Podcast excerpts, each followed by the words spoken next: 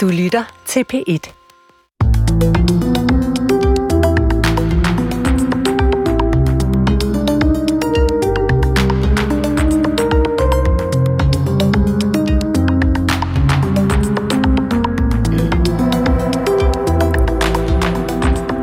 Rygterne om et snarligt folketingsvalg sviger i sommervarmen. Og her i Tidshånd forbereder vi os med at kigge nærmere på dansk kirkepolitik. Måske ikke den varmeste kartoffel, men alligevel et spændende sted at besøge. I sig selv er det et særsyn, at der er så tæt en forbindelse mellem stat og kirke i et land som Danmark, men det er der, og det bliver der nok også ved med at være et godt stykke tid. En hovedårsag til, at den konstruktion er så robust, som den er, har et særligt navn. Bodil Kok.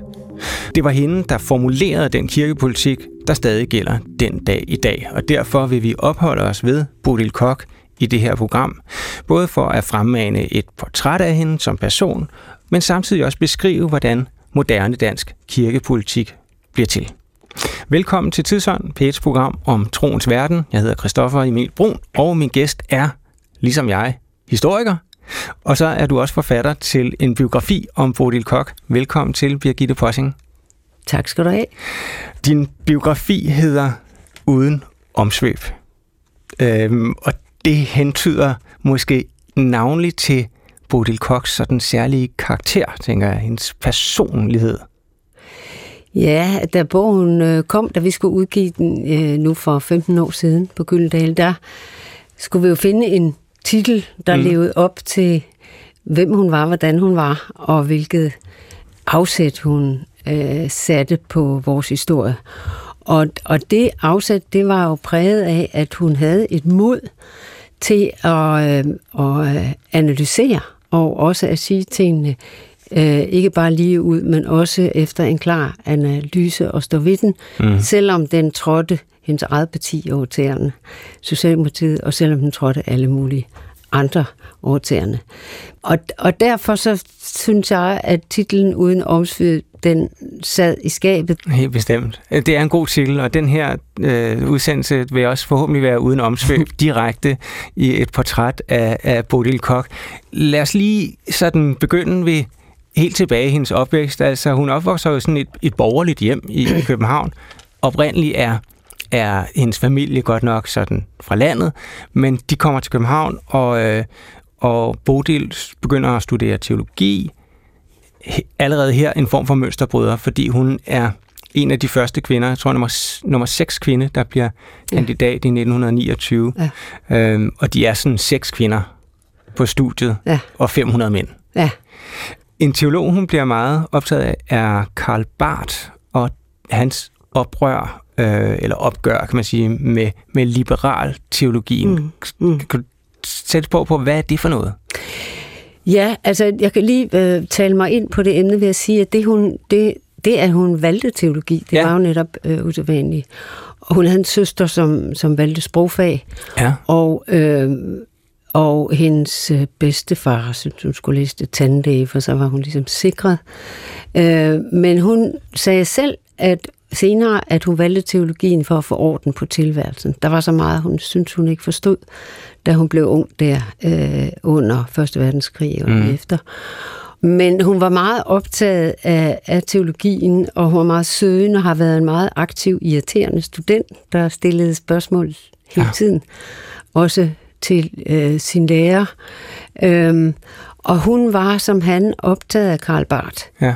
øhm, som var en tysk, eller svejsisk-tysk øh, socialdemokratisk teolog, som gjorde op med denne her liberal teologi, der, der herskede i det meste af 1800-tallet over Europa inden for den kristne øh, kirke, øh, som egentlig gik ud på at knytte øh, kristendomsforståelsen, forkyndelsen sammen med den historiske udvikling. Det var ligesom udviklet for at svare på, at, at nu skete der en, med industrialiseringen og det moderne gennembrud, der skete der en, en sekularisering af samfundet. Ja, ja. Og py her, hvad skulle kirken nu stille op med det? Ja. Den kunne have et lidt kritisk forhold til bibellæsningen og til forståelsen af, af Jesus osv. osv.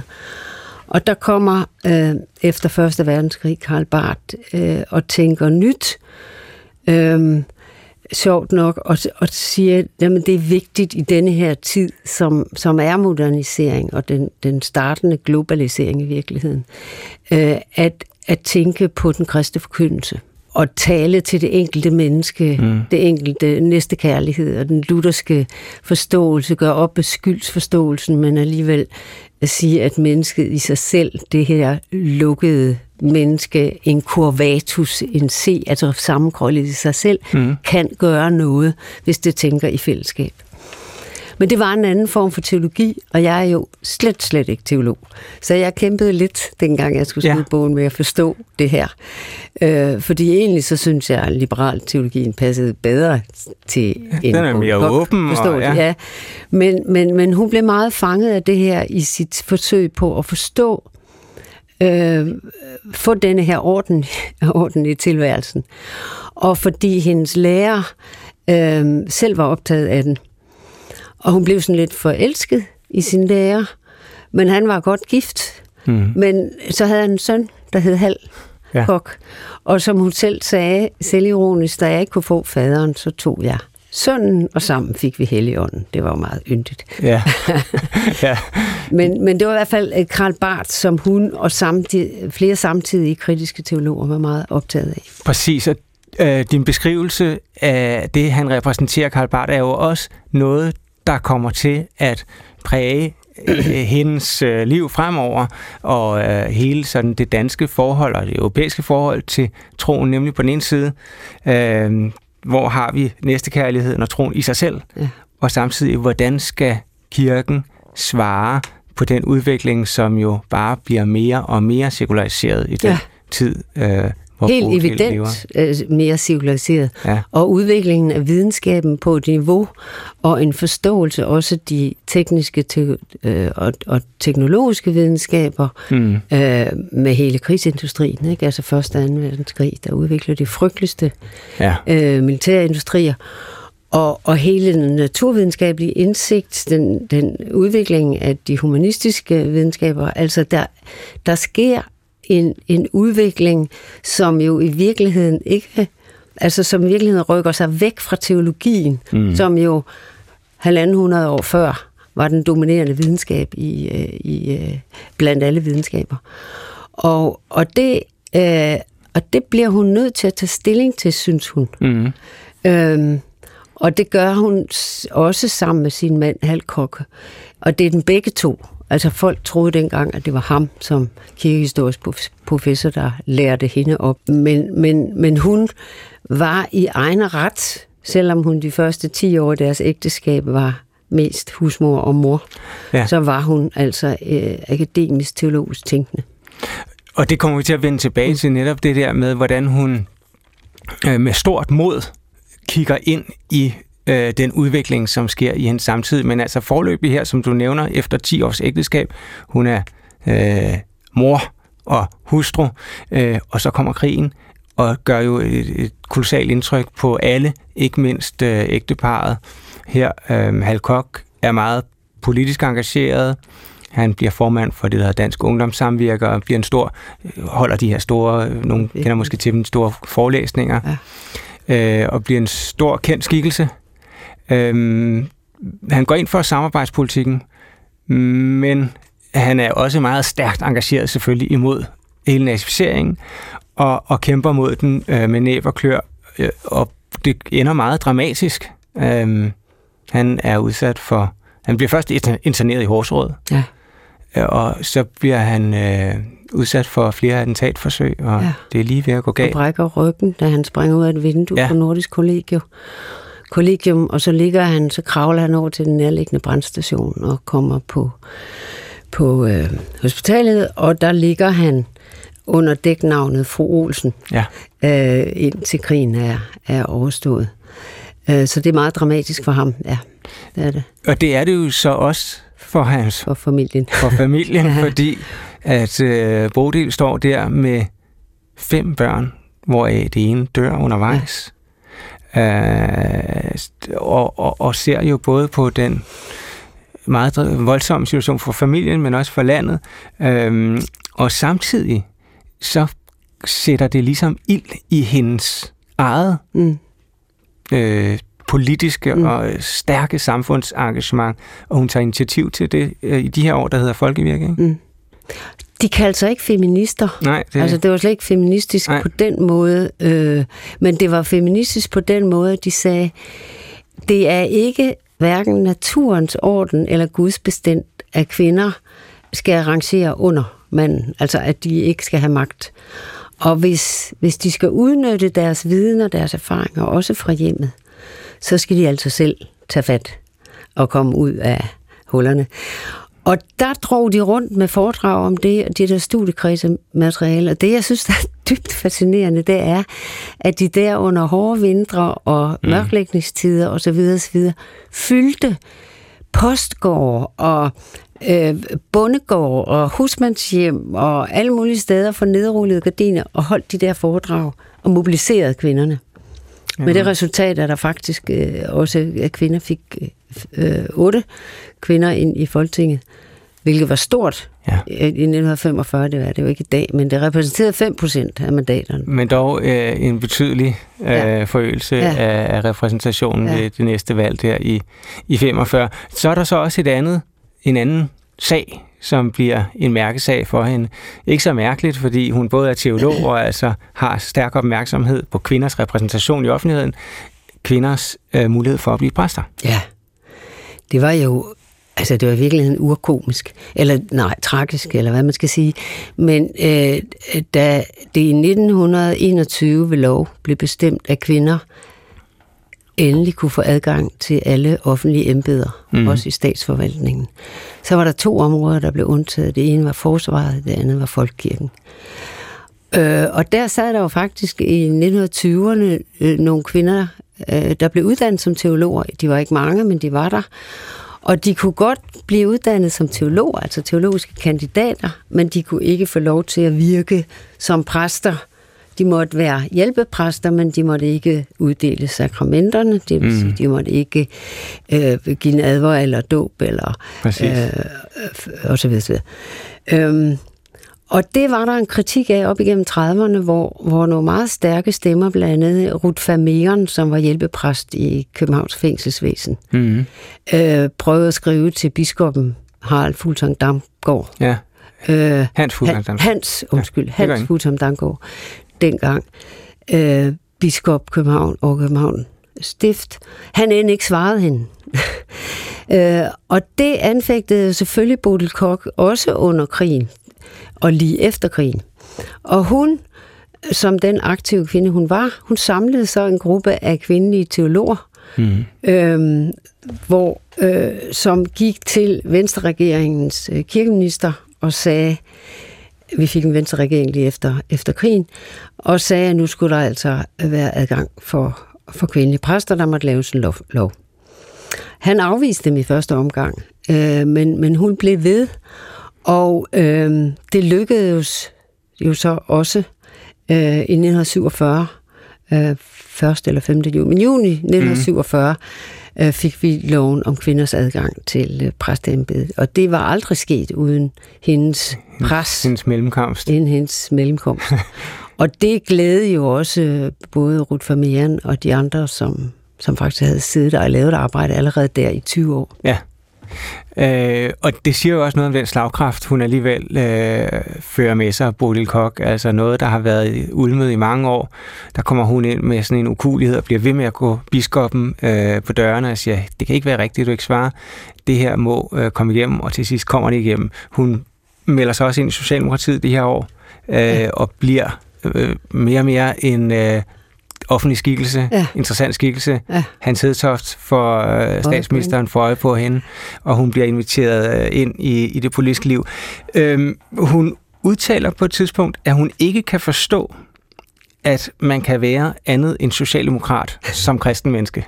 Ja. Altså, hvad den sammenkobling, som hun laver mellem socialdemokrati og kristendom? Den er jo, den er jo rigtig morsom. Altså, hun blev opstillet som øh, kandidat til Folketinget efter Bogbjerg i Herningkredsen af All Places, altså langt over på, øh, i, i Midtjylland. Og der kommer der så en kvinde, en akademiker ovenikøbet, en teolog, mm. og en, som aldrig har været i nærheden af arbejderbevægelsen, og skal stille op for Socialdemokratiet. Altså, de var jo fuldstændig målløse. Ja. Og hun skulle gå under de røde faner op igennem hovedgaden i Herning, og, altså den her professorfru under de røde faner. Ja. Det var ligesom ikke noget, man havde set før. Så hun var meget anfægtet, og hun sagde, jamen det, det er jo fællesskabet, det er jo i virkeligheden næstekærligheden. Det er jo i virkeligheden, øh, ja. det er jo i virkeligheden det fællesskab, som Socialdemokraterne argumenterer for. Og så fik hun så argumenteret sig rundt om Davids dans foran arken, og hele det nye testamente, og så op til Socialdemokratismen og demokratiet, for at argumentere for det glade fællesskab, og de skulle stå sammen.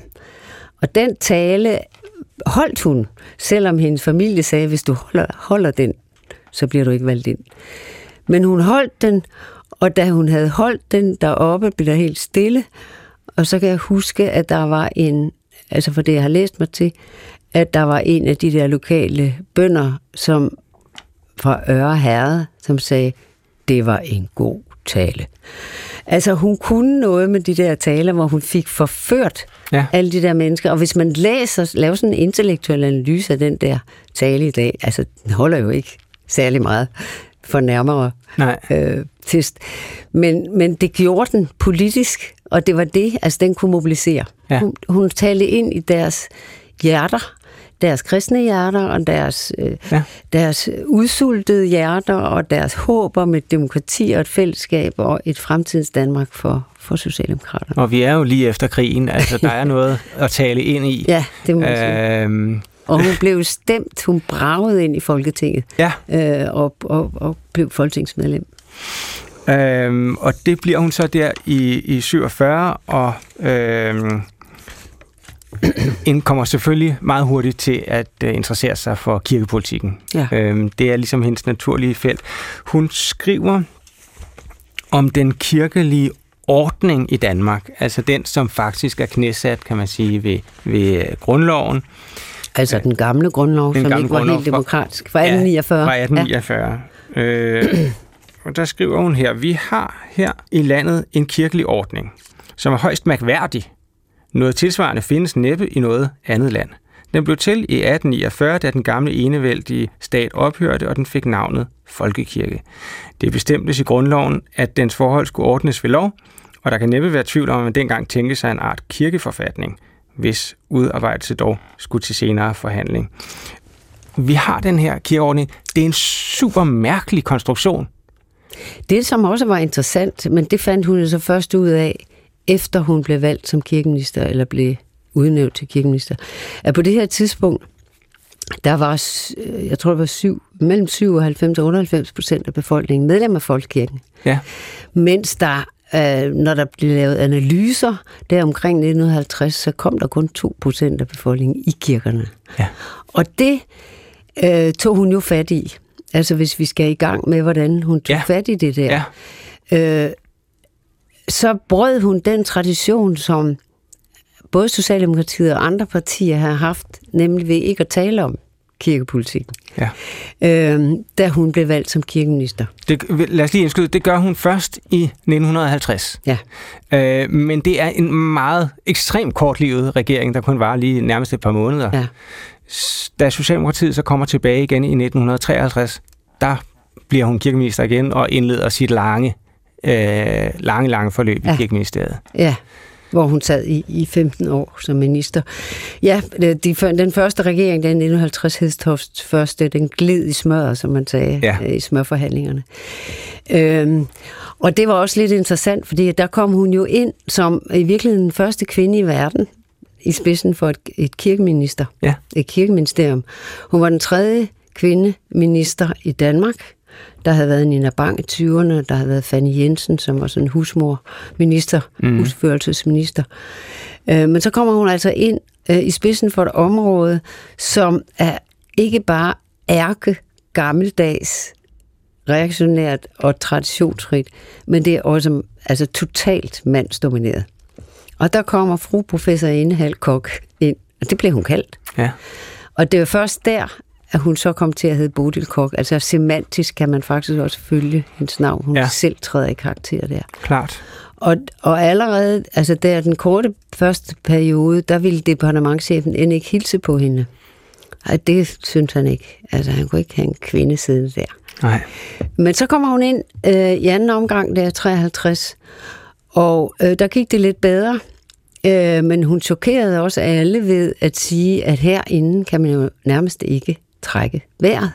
Altså rent fysisk rev hun gardinerne ned og fik møblerne flyttet ud, de gamle ja. tunge mahoni møbler og ind med noget moderne. Øhm, og så sagde hun, og det er det, der er interessant, så sagde hun, da hun blev spurgt, hvilken kirkepolitik Socialdemokratiet havde, så sagde hun, det er det, vi skal finde ud af. For de havde jo ingen. Nej. Altså absolut ingen. Altså jeg kunne tale længe om den måde, som Stavning havde bedt sin forudgående, øh, sin, sin kirkeminister om at tige stille, for ikke at træde nogen ude i sovnene over tæerne. Øhm, så går hun ind, og så siger hun, det bliver vi simpelthen nødt til at finde ud af. Mm. Hvad er folkekirkens opgave? Hvordan skal den indrettes? Hvis folk ikke kommer i kirken, hvorfor melder de sig så ikke ud, siger kirkeministeren. Altså hun opfordrede nærmest ja. den der dogne danske befolkning til at melde sig ud, hvis ikke de ville den. Øh, og så siger hun, og præsterne taler i øvrigt ikke vores tids sprog, de skal efteruddannes, vi skal have en ny præsteuddannelse. Hun trådte på samtlige de ømme tæer, hun kunne finde. Ja. Og sådan startede det. Det er, det er helt forrygende at læse om i din øh, biografi, Vicky Fossing, øh, hvordan hun præcis altså brager ind i et område, øh, som har været en form for tabu. Var ikke interesseret i at blamere sig og vise, hvor få der kom i kirkerne. Mm. Politisk liv var ikke interesseret i den mærkelige dobbelttydighed, som, som de kunne have i det forhold. Og man vidste ikke rigtig, hvem der bestemte. Altså i dag, der taler vi om ledelsesstrukturer. Ikke? Mm. Altså hvem var det egentlig, var det, der bestemte? Var det, var det biskopperne, eller var det præsterne, eller var det lokale menighedsråd? Og hvor, hvor, hvorfor var forskellen så store i vores land? Og hvad var det i hele taget for noget? Altså, det var virkelig noget øh, rod, eller noget, der havde, havde haft sit eget besværlige liv ja. i, i mange år, som ingen turde røre med en ildtom. Hverken venstrebønderne, eller intermissionsfolkene, eller øh, socialdemokraterne, som repræsenterede landarbejderne og kommunen. Og som havde haft magten alligevel ja. siden 20'erne stort set. Ja. Ja. Øhm, og det er her, hvor at, kan man sige, Bodil Kok i de næste år er med til eller står i spidsen for at formulere dansk kirkepolitik, ja. som den ser ud i dag. Ja, også. som stadigvæk holder. Som stadig og som, holder. Som under finanslovsforhandlingerne i 1955, det er der i den store tale, hun holdt der, det er der, hun formulerer den kirkepolitik. Ja. Og den høstede femører fra samtlige andre partier, undtagen øh, kommunisterne, øh, fordi, fordi de var enige Ja. Så kastede man fem øre op, når man på, på talerstolen. Når man okay, var enig. enig, ja. Øhm, at, at hun var den, der formulerede den der politik, og, og, og den kan vi jo så rise ganske kort op. Ja. Øhm, ja, lad os gøre, altså, eller måske skulle jeg lige, jeg har sådan en lille citat fra hendes ja. agenda. Ja. Og så kan vi ligesom, så, så kan vi øh, præcisere resultaterne bagefter. Øhm, hun siger her, og jeg har jo altså taget det fra din bog, Birgitte, for mit eget vedkommende ligger det mig på hjerte at fremme mulighederne for den kirkelige forkyndelse. Også vildt nok, at en minister alligevel siger det. Vor dages kirke taler i et rum, hvor menneskene ikke er. Problemet er altså, hvordan vi får kirken ud af sin isolation ind i folks bevidsthed. Hvorfor har vi så mange, der er ligeglade i dag? Formentlig fordi kirken taler et sprog, som ikke opfattes af moderne mennesker. Personligt vil jeg som min hovedinteresse modernisere præstuddannelsen. Præsterne behøver mere kontakt med tilværelsens praktiske problemer. De skal ikke bare studere teologi, de skal kende til de kulturelle, sociale og politiske forhold i deres land. De skal have været i kontakt med det levende liv. Ja. Det, det som du også var inde og sige hun adresserer simpelthen, det er, det er utroligt nok, fordi... Det... Og, hun, og hun, hun brugte den sætning, som jeg synes ramte, ramte meget øh, klart ind i, i tidsånden, nemlig, hvordan får vi folkets mag og kraft ind i folkekirken? Ja. Altså, hun var jo socialdemokraten, der vil have folket ind. Og det sjove var, at, at vi havde jo inden for de sidste 80 år set på det tidspunkt en bevægelse, der gik fra, at Socialdemokratiet som havde været igennem første og anden internationale, mm. men de var gået for fra i deres partiprogrammer at formulere, at de skulle styrte både kirken, kongehuset og militæret. Ja, de skulle styrte det. Ja, de skulle ja. styrte det, ikke? Øh, og at religion var en privat sag. Ja. Indtil lige efter efter Første Verdenskrig, der blev de ganske stille, fordi de kunne se, hvor meget kirken betød. De kunne se, at deres egne arbejdere gik i kirke. De kunne se, at de blev døbt og konfirmeret osv., mm. osv. fordi de ville være pæne mennesker. Og de kunne ikke finde ud af at forholde sig til det. Og derfor, hvis man studerer partiprogrammerne, Socialdemokratiets partiprogrammer i den periode, så er der lige pludselig et stort hul, så taler man bare ikke om det.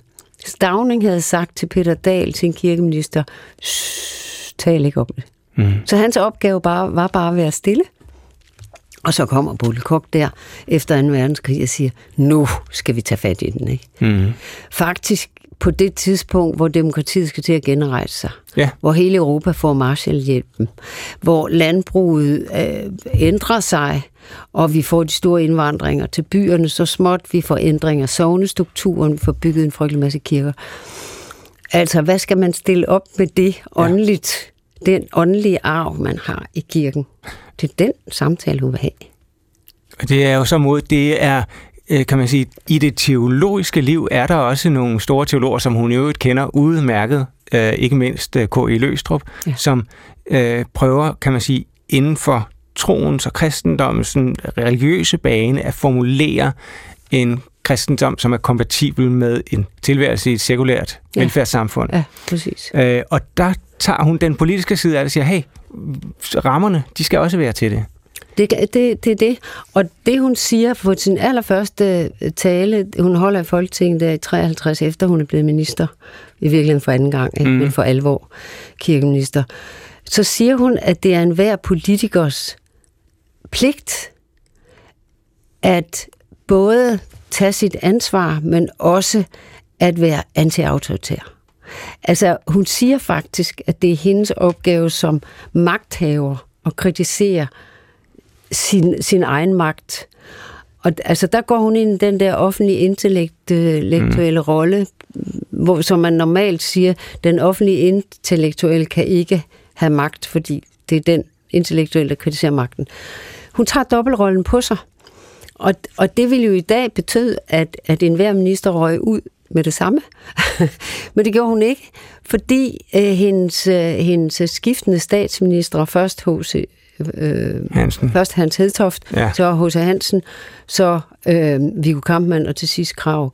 De kunne se, at hun kunne noget, som ingen andre kunne. Hun kunne få fat i folks sjæle. Og selv venstrepolitikeren Paul Hartling sagde efter hendes død, hun socialdemokratiserede folkekirken.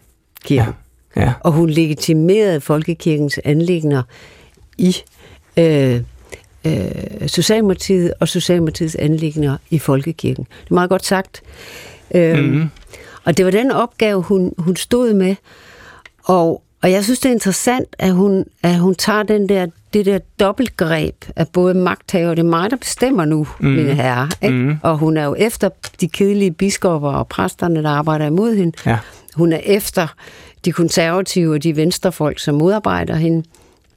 Socialdemokraterne i det hele taget er meget stille, fordi nu har de fået en minister, som de overlader laver ja. ordet, og de andre er bare målløse.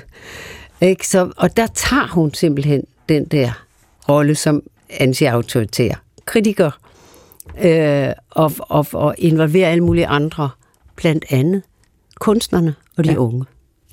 Jeg synes lige, vi skal høre et klip fra arkivet, som meget godt illustrerer det, du fortæller om hendes øh, vilje og evne til at øh, tale magten øh, imod. Udsendelsen her i aften har som overskrift, øh, hvordan skal vi passe på vores kirker? Og der tænker folk sikkert, hvem er vi? Er det kirkeminister Bodil Kok, eller er det overinspektør fra Nationalmuseet, dr. Åge Rosell, som sidder her? Det må man vel tro, siden radioen har bedt dem om at udtale sig herom. Hvad mener kirkeministeren? Jeg mener, at de lyttere, der nu sidder og forhåbentlig der interesserer sig for vores samtale, de tænker, nej, I kan tro nej det er ikke jer. Når man taler om vi i forhold til kirkerne, så tror jeg, det er sådan, at når folk siger, det er vores kirke, så er det menighedsrådet og menighedens kirke. Øh, jeg forstod, øh, at øh, anledningen til samtalen her, det var det, at man fra radioen havde interesseret sig for den afhandling, Rosell har skrevet om Nationalmuseet og kirkerne, som er kommet i Nationalmuseets årsskrift. Og jeg har læst den med stor interesse, og for øvrigt så vil jeg synes, det var en vældig god ting, hvis man fra menighedsråd til menighedsråd landet over anskaffede den, og ligefrem lavede en samtale- og studiekreds over den. Og der kommer øh, Dr. Rosell netop ind på det spørgsmål om, hvem der ejer kirkerne. For øvrigt, Dr. Rosell, så må jeg sige, at jeg lå, da jeg læste deres bemærkning, da de skriver, kirkerne ejes ikke af Nationalmuseet, og så i parentes, desværre. Ja, Ja, det kan jeg ja, godt. ja, vent nu bare. Uforbederlige museum, der gerne ville eje det hele. Men sådan er det jo ikke. Nej, sådan er det ikke. Øh, hun, hun giver lige uh, museumsinspektør tørt på der. Ja, Bodil Kok, kirkeminister på det her tidspunkt, øh, og som du er inde på, Birgitte Possing, øh, et arbejde for at sætte rammerne. Hvad er, det, hvad er det for en ramme, hun får sat? Altså, hvad er det for en relation mellem stat og kirke, som hun etablerer? Hun får, altså man kan diskutere, øh, om man skal have den eller ej. Ja, det kan mm-hmm. vi jo komme til også fremover måske. Men, men rammen, som hun formulerer, er egentlig meget klar, og meget mere klar, end den har været. Nemlig den, at hun øh, siger, det er Folketinget, øh, den sin tid siddende regering, der bestemmer over de ydre rammer mm. Folketinget, altså ansætter biskopper, som ansætter præster osv. Altså hele det der ydre, som, som sammensætter, eller står i spidsen for menighedsrådsvalg osv. osv. Det er ligesom det ydre, som er lovbestemt, og, og, og led, led, der er en ledelsesstruktur i det. Men folkekirkens indre anlægner, altså forkyndelsen, øh, fortolkningen af, af hele liturgien og gudstjenesterne og, og, og, og ja, forkyndelsen, det er biskopperne, der bestemmer det. Det er dem, der styrer, hvad der er hvad der er pligt, og hvad der er ret, og hvad der er rammer, og hvad der er indhold, hvad man må, og hvad man ikke må. Mm. Øhm, ganske enkelt. Sådan er det. Det er jo... Og det er det jo ikke. Men, men det er i hvert fald rammen. Ja. ja.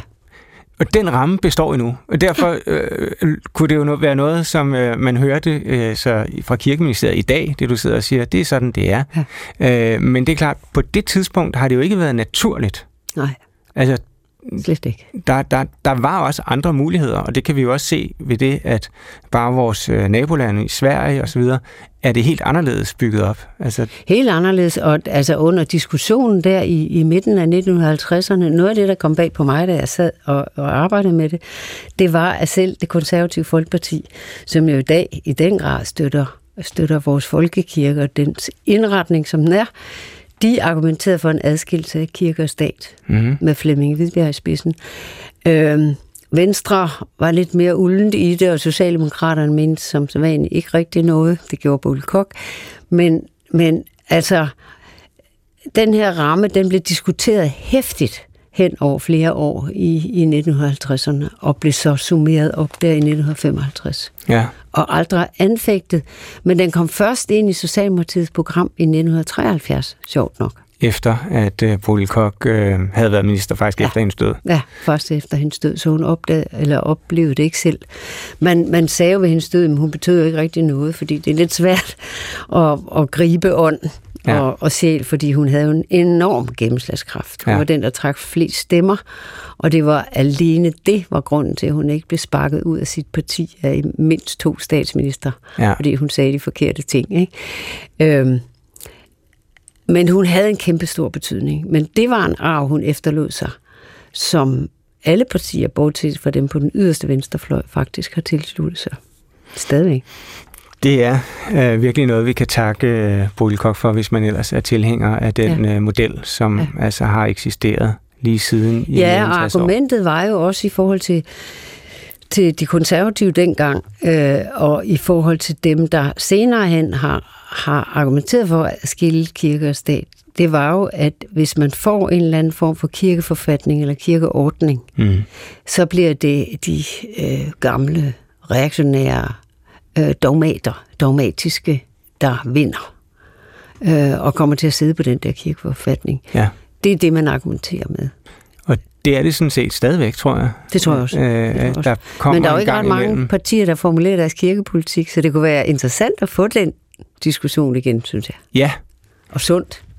Lad os vende tilbage til det i slutningen af programmet, fordi inden vi lige runder øh, for lagt Bodil Kok, havde jeg sagt, i graven, så, så, så lad mig bare lige nævne det her, for det hører med til hendes portræt, at hun, som du øh, har også nævnt, var meget interesseret i udenrigspolitik. Hun mente faktisk, at udenrigspolitik og øh, og alt andet politik hørte uløseligt sammen. Ja. Øhm, hvilket man helt klart også kan argumentere for. Øhm, hun, der, der er forskellige sådan ret berømte begivenheder. Øh, forsiden på din bog viser et fotografi af Koch, der står og giver øh, John Foster Dulles øh, USA's udenrigsminister tørt på. Øh, hun belærer ham om, om deres Kina-politik også, og andre ting. Øh, men en anden begivenhed, som trak store overskrifter, var, at hun deltog i øh, atommarchen i ja. 1961. Øh, og sådan set altså kommer ud i, en, et politisk stormvær omkring det. Ikke? Ja, det må man sige. Øh, det må man sige. Hun havde længe kritiseret øh, sit eget parti for dets udenrigspolitik. Hun var lå i konstant krig med, med Per Hækkerup, kan ja, man sige. udenrigsministeren. Udenrigsministeren, og, og man kan se af ministernødeprotokollerne, at, at som hun i øvrigt var sekretær for, at, at referaterne der, at, at hun ofte blev kaldt til ord, fordi hun blandede sig i de områder der, som ikke var hendes, og, og blev bedt om at tige stille, hvor hun sagde, det er min pligt ikke at tige stille.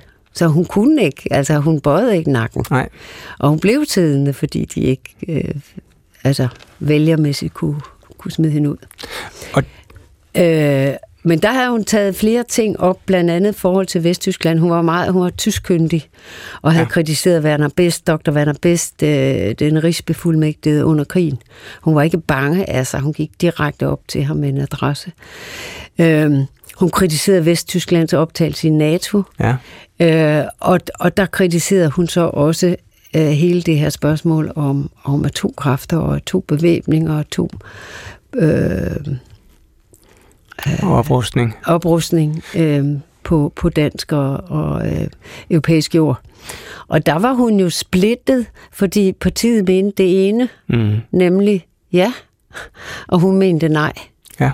Øh, og så havde hun sagt ja til at tale til de der mange 25.000 demonstranter, der var gået fra Holbæk til København ja. i snevær i påsken øh, på Rådspladsen. Og allerede inden hun havde holdt talen, så bad de konservatives Poul Møller øh, faktisk om, at hun blev sat af og smidt ud af Folketinget at det måtte hun ikke. Ja. og hvor, hvor øh, både, øh, det var Viggo Kampmann dengang, sagde, jamen altså, hun har ikke sagt noget nu, lad os nu se, hvad der sker. Ja. og hun holdt så en tale, som er en meget, den her gang en meget, meget elegant tale, synes jeg, fordi hun, hun jo måtte repræsentere sit parti. Mm. Øh, så hun sagde ikke, hvad partiet mente, men hun fryde sig over, hun tiljublede alle de unge for at gå i spidsen for et oprør, for at deltage i demokratiet, for selv at prøve at tage stilling og kritisere politikerne. Og der formulerer hun faktisk, at uden jer, ja. det er jeres drømme, som vi politikere skal leve af. Og derfor er det rigtig vigtigt, at I kommer på gaden, og I mobiliserer jer, og I formulerer den. Lad os lige prøve at høre et, et klip fra talen af Bodil Koch, som taler i 1961 på Rådhuspladsen i, i København. Vi lever i en tid, hvor menneskets tekniske muligheder, det herredømme over naturen og dens kræfter, har nået hid til ukendte højder.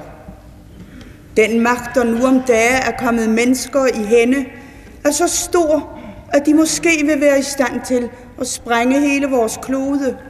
Og i hvert fald er det givet, at atomkraften brugt i krigens tjeneste, vil kunne udrydde millioner og millioner af mennesker på kortere tid, end vi tør tænke på. Ødelæggelsen vil blive ufattelig, og som snigende sot vil den ramme også kommende generationer. Hiroshima-bombens redsler hvorfor intet at regne mod, hvad der kan præsteres i dag, så frygteligt det anlyder. Hvad er i denne situation naturligere? Hvad er mere forståeligt, end at livet selv rejser sig i protest? Ja, øhm, og der kan man sige, øh, du nævnte før, at øh, hun følte en form for pligt til at øh, sige sin mening, selvom det var imod partiets mm. linje, og selvom det slet ikke var hendes ressortområde. Ja. Øh, og når jeg hører den her tale, tænker jeg, at det kan godt have noget at gøre med hendes kristendom, øh, fordi at hun føler ligesom en øh, sådan en pligt eller en meget dyb fornemmer jeg indignation over, da hun siger det her med Hiroshima. Mm. Altså det, at mennesket har været i stand til, er blevet teknisk i stand til at øh, lave sådan en katastrofe, altså sådan en, en, en masse ja. død. Klodeødelæggende ja. bombe. Ja. At det er simpelthen øh, imod øh, næstekærlighed og kristendom, ja. og derfor øh, er der en, en menneskelig pligt som kristen menneske til at kæmpe imod det. Og det er klart, det må så for det politiske. Det, det er jeg meget enig med dig i, at, at den også kommer derfra. Ja. Altså, at jeg, jeg havde meget lang tid, jeg sad med hendes taler, og jeg sad med hele, alt hvad der var skrevet om hende. Det tog mig lang tid at forstå, at hun, hvordan hun øh, faktisk fik den gennemslagskraft, og at, at det var den dobbeltrolle, hun tog på sig, og den var bundet dels i øh, det, som hun og, og Halkok kaldte den græssokratiske humanisme, nemlig det, at mennesket hele tiden stiller spørgsmålstegn. Det er en pligt faktisk at stille spørgsmålstegn og diskutere, hvad vi vil, mm. hvad man selv vil, hvordan man udtrykker sig selv. Det enkelte menneske har et ansvar. På den ene side, og på den anden side, denne her kristendom, den luthersk-protestantiske kristendom, i, i deres forståelse, nemlig med, med den bartianske, at øh, at man har en, en medmenneskelig forpligtelse, man har en næste kærlighed, og det der er opgaven, det er ikke at sidde og pille i sin navle og tænke på sin skyld, eller sig selv, eller sit eget lille personlighed, men det er at vende sig ud imod verden, at, at se på relationerne, at tage sin opgave, samfundsopgave på sig, sit fællesskab på sig, mm. og give sit lille bidrag. Øhm, at det er den der spændvidde, hun har bevæget sig indenfor. Ja. Og havde derfor ikke nogen problemer selv med at sige, at hun var anti-autoritær. Der, der er folk, der senere, Torin Møg og, og øh, øh, Edward Said øh, og andre har, har skrevet om, om den der public intellectual, som har en, en pligt til at, at diskutere, hvad demokrati er, og at det hele tiden skal genskabes. Men hendes var er uden tvivl også bundet i det kristne og i teologien. Ja. Og nu siger du lille bidrag, som, som vi måske nogle af os kan, kan komme med, men her i Bodil Koks tilfælde er der jo tale om et relativt stort bidrag, i og med, at det er øh, altså dannelsen af dansk kirkepolitik, ja. og også et stort bidrag til, kan man sige, udformningen af velfærdssamfundet i nogle meget, meget afgørende år her, fra øh, efter krigen og, og frem til 60'erne. Øhm, der er det jo interessant, synes jeg, når vi har den her analyse, at se på, okay, her har vi altså øhm, en del af øh, den politiske udvikling, som helt klart også har et udspring i en kristen etik, hvor den kristne etik simpelthen har været medskaber. Det er, det er sådan set meget enig med dig i, og jeg har tænkt meget over, hvordan man...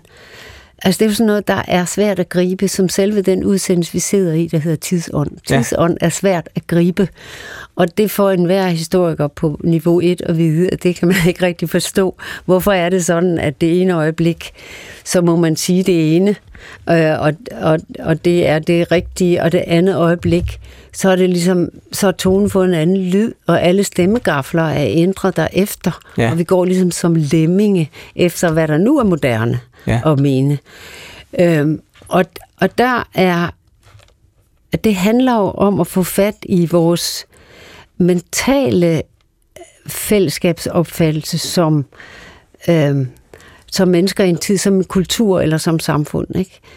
Øh, og og det, det synes jeg er meget mere interessant at få den øh, analyse, men også den samtale ind på det politiske niveau. Mm. Øh, ikke mindst i dag, ja. i dag hvor, hvor politik er blevet performance og, og, og øh, en hel masse individuelle projekter, øh, hvor, hvor der ligger, altså vi kan jo aldrig lære en til en af historien, men vi kan i hvert fald lære noget af denne her historie, at under den kolde krig har vi en minister, som både har et usædvanligt køn i forhold til, øh, til sin opgave, men også en helt usædvanlig baggrund. Mm. Teologien og det akademiske, som går ind og faktisk formulerer det uformulerbare, som, som får så mange stemmer, og som får så meget applaus, at det rækker langt ud over alle partierne, øh, og som dermed øh, hjælper os ind i en, en anden tid. Øhm, altså derefter atomtalen, som vi mm. har hørt noget fra, der blev der jo helt stille. Altså, så var der ikke nogen, der forlangte, at hun skulle gå af. Nej. Tvært imod. Altså, så havde hun ligesom talt ungdommen op, men også til ro og til trøst med, at det var i orden at gøre oprør, men de havde også en forpligtelse på at være med til at løfte samfundet. Altså hun havde hele tiden mm. den der med pligten. Det var ikke sådan bare, undskyld, banal ret og pligt, men, men en, en egen personlig, sjælelig forpligtelse til ja. at tage del. Du taler om, det er, det er også noget, der er værd at interessere sig for i dag. Nu står vi jo, som jeg sagde indledningsvis, øh, foran en valgkamp, i hvert fald formentlig.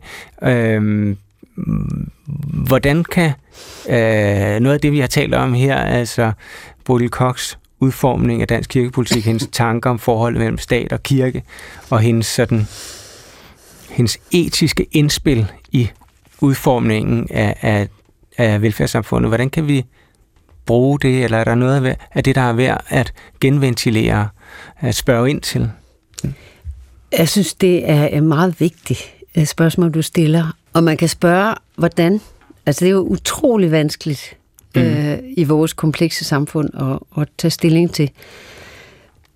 Øh, men, men noget af det, der også mere mentalt er ude at gå i denne her tid, den, det er noget af det, som vi ikke, og heller ikke på politisk niveau, taler øh, præcist om. Men det er noget, vi bruger til at slå hinanden i hovedet med, nemlig danske værdier. Mm. Hvem har patentet på danske værdier? Øh, det bliver brugt som sådan et politisk sag, at vi i vores parti går ind for de danske værdier. Øh, vi har for eksempel brandet Danmark i hele verden på, at, at vi har ligestilling. Øh, det har vi ikke. Vi har formel ligestilling, ja, men vi er faktisk nede på nummer 29 på Global Gender Gap Reports liste, og nummer 102 i generel ledelse på, på uligestilling i, i Danmark. Øhm, så vi siger et og gør noget andet, og det er der også mange partier, der gør. Vi ligesom fortolker nogle værdimæssige indstillinger, uden at sige, hvad vi mener. Mm. Mener vi noget kristent, når vi snakker om danske værdier? Mener vi noget med sovs, kartofler og rødgrød med fløde, eller godt vejr og øh, dejlige danske vande, eller hvad er det, vi mener med det? Mm. Det er der ingen, der tør sige, men, men mange politikere bruger, øh, bruger det til at markere øh, grænser over for anderledes, eller nogen, vi ikke vil have. Altså nu sidder vi desværre midt i en krig i Europa, og det er jo ikke nogen specielt dansk værdi at hjælpe flygtninge fra den krig. Det er der også nogen, der gør i andre lande. Mm. Øh, men er det en dansk værdi at lade være med at hjælpe flygtninge fra andre lande, eller hvad? Altså, vi, vi tør ikke tage den der diskussion.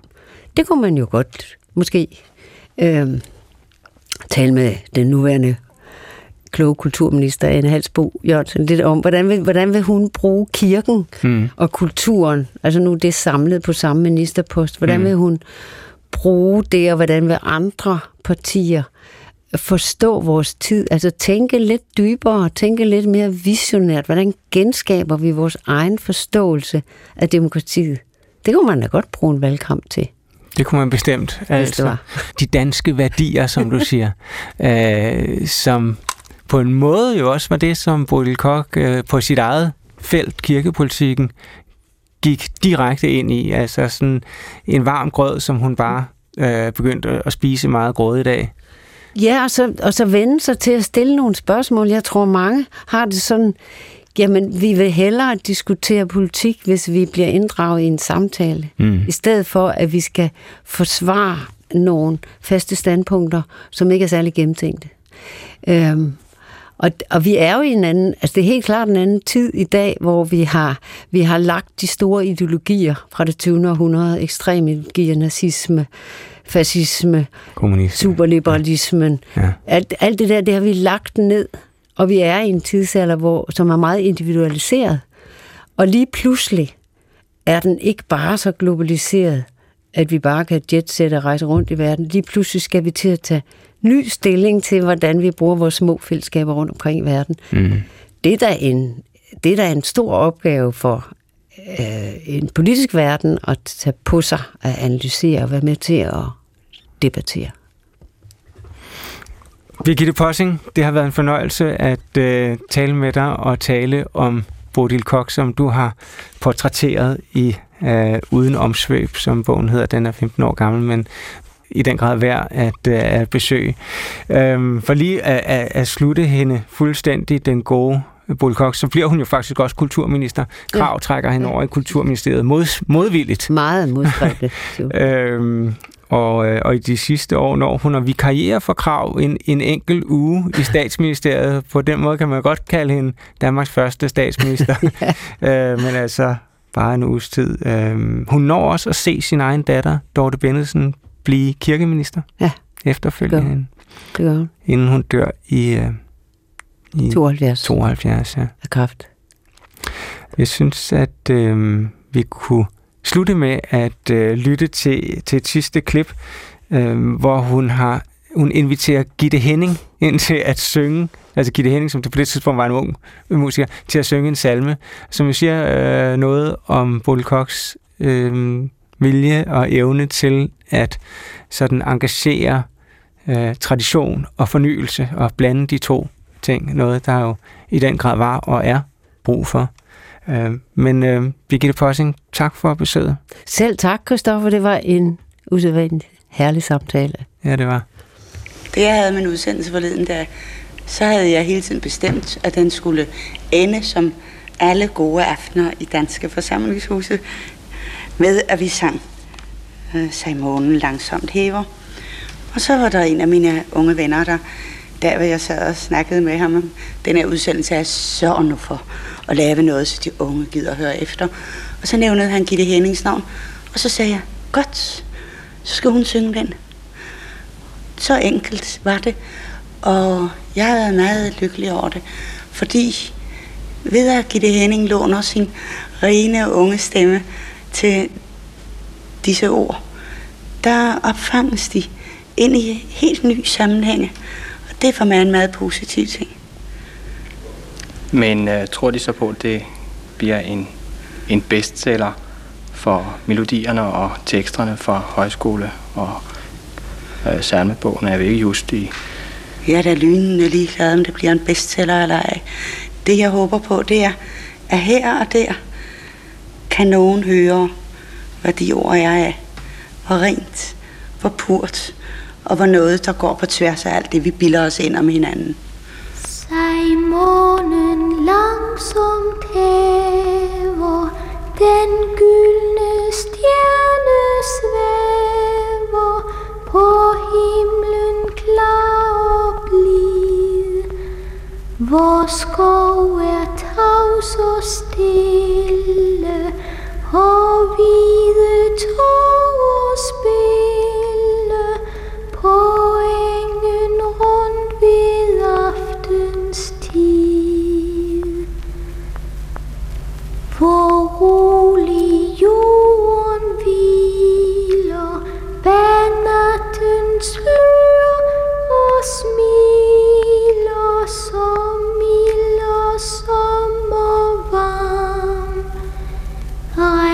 sommervarm, ret som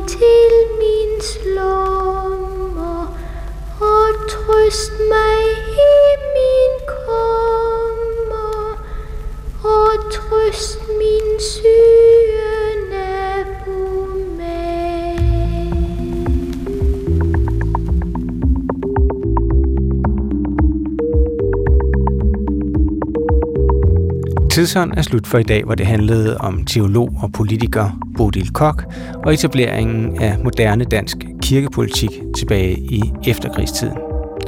Anledningen var både udsigten til et folketingsvalg, men også en nysgerrighed efter at vide mere om forholdet mellem det politiske og det kirkelige. Nu ved vi, hvordan det blev til, så må tiden vise, hvordan det udvikler sig. Tidsånd er tilbage i næste uge, men hvis du vil i kontakt med programmet, kan du skrive en mail til tidsånd med to ager Jeg hedder Christoffer Emil Brun. Tak fordi du lyttede med, og på genhør.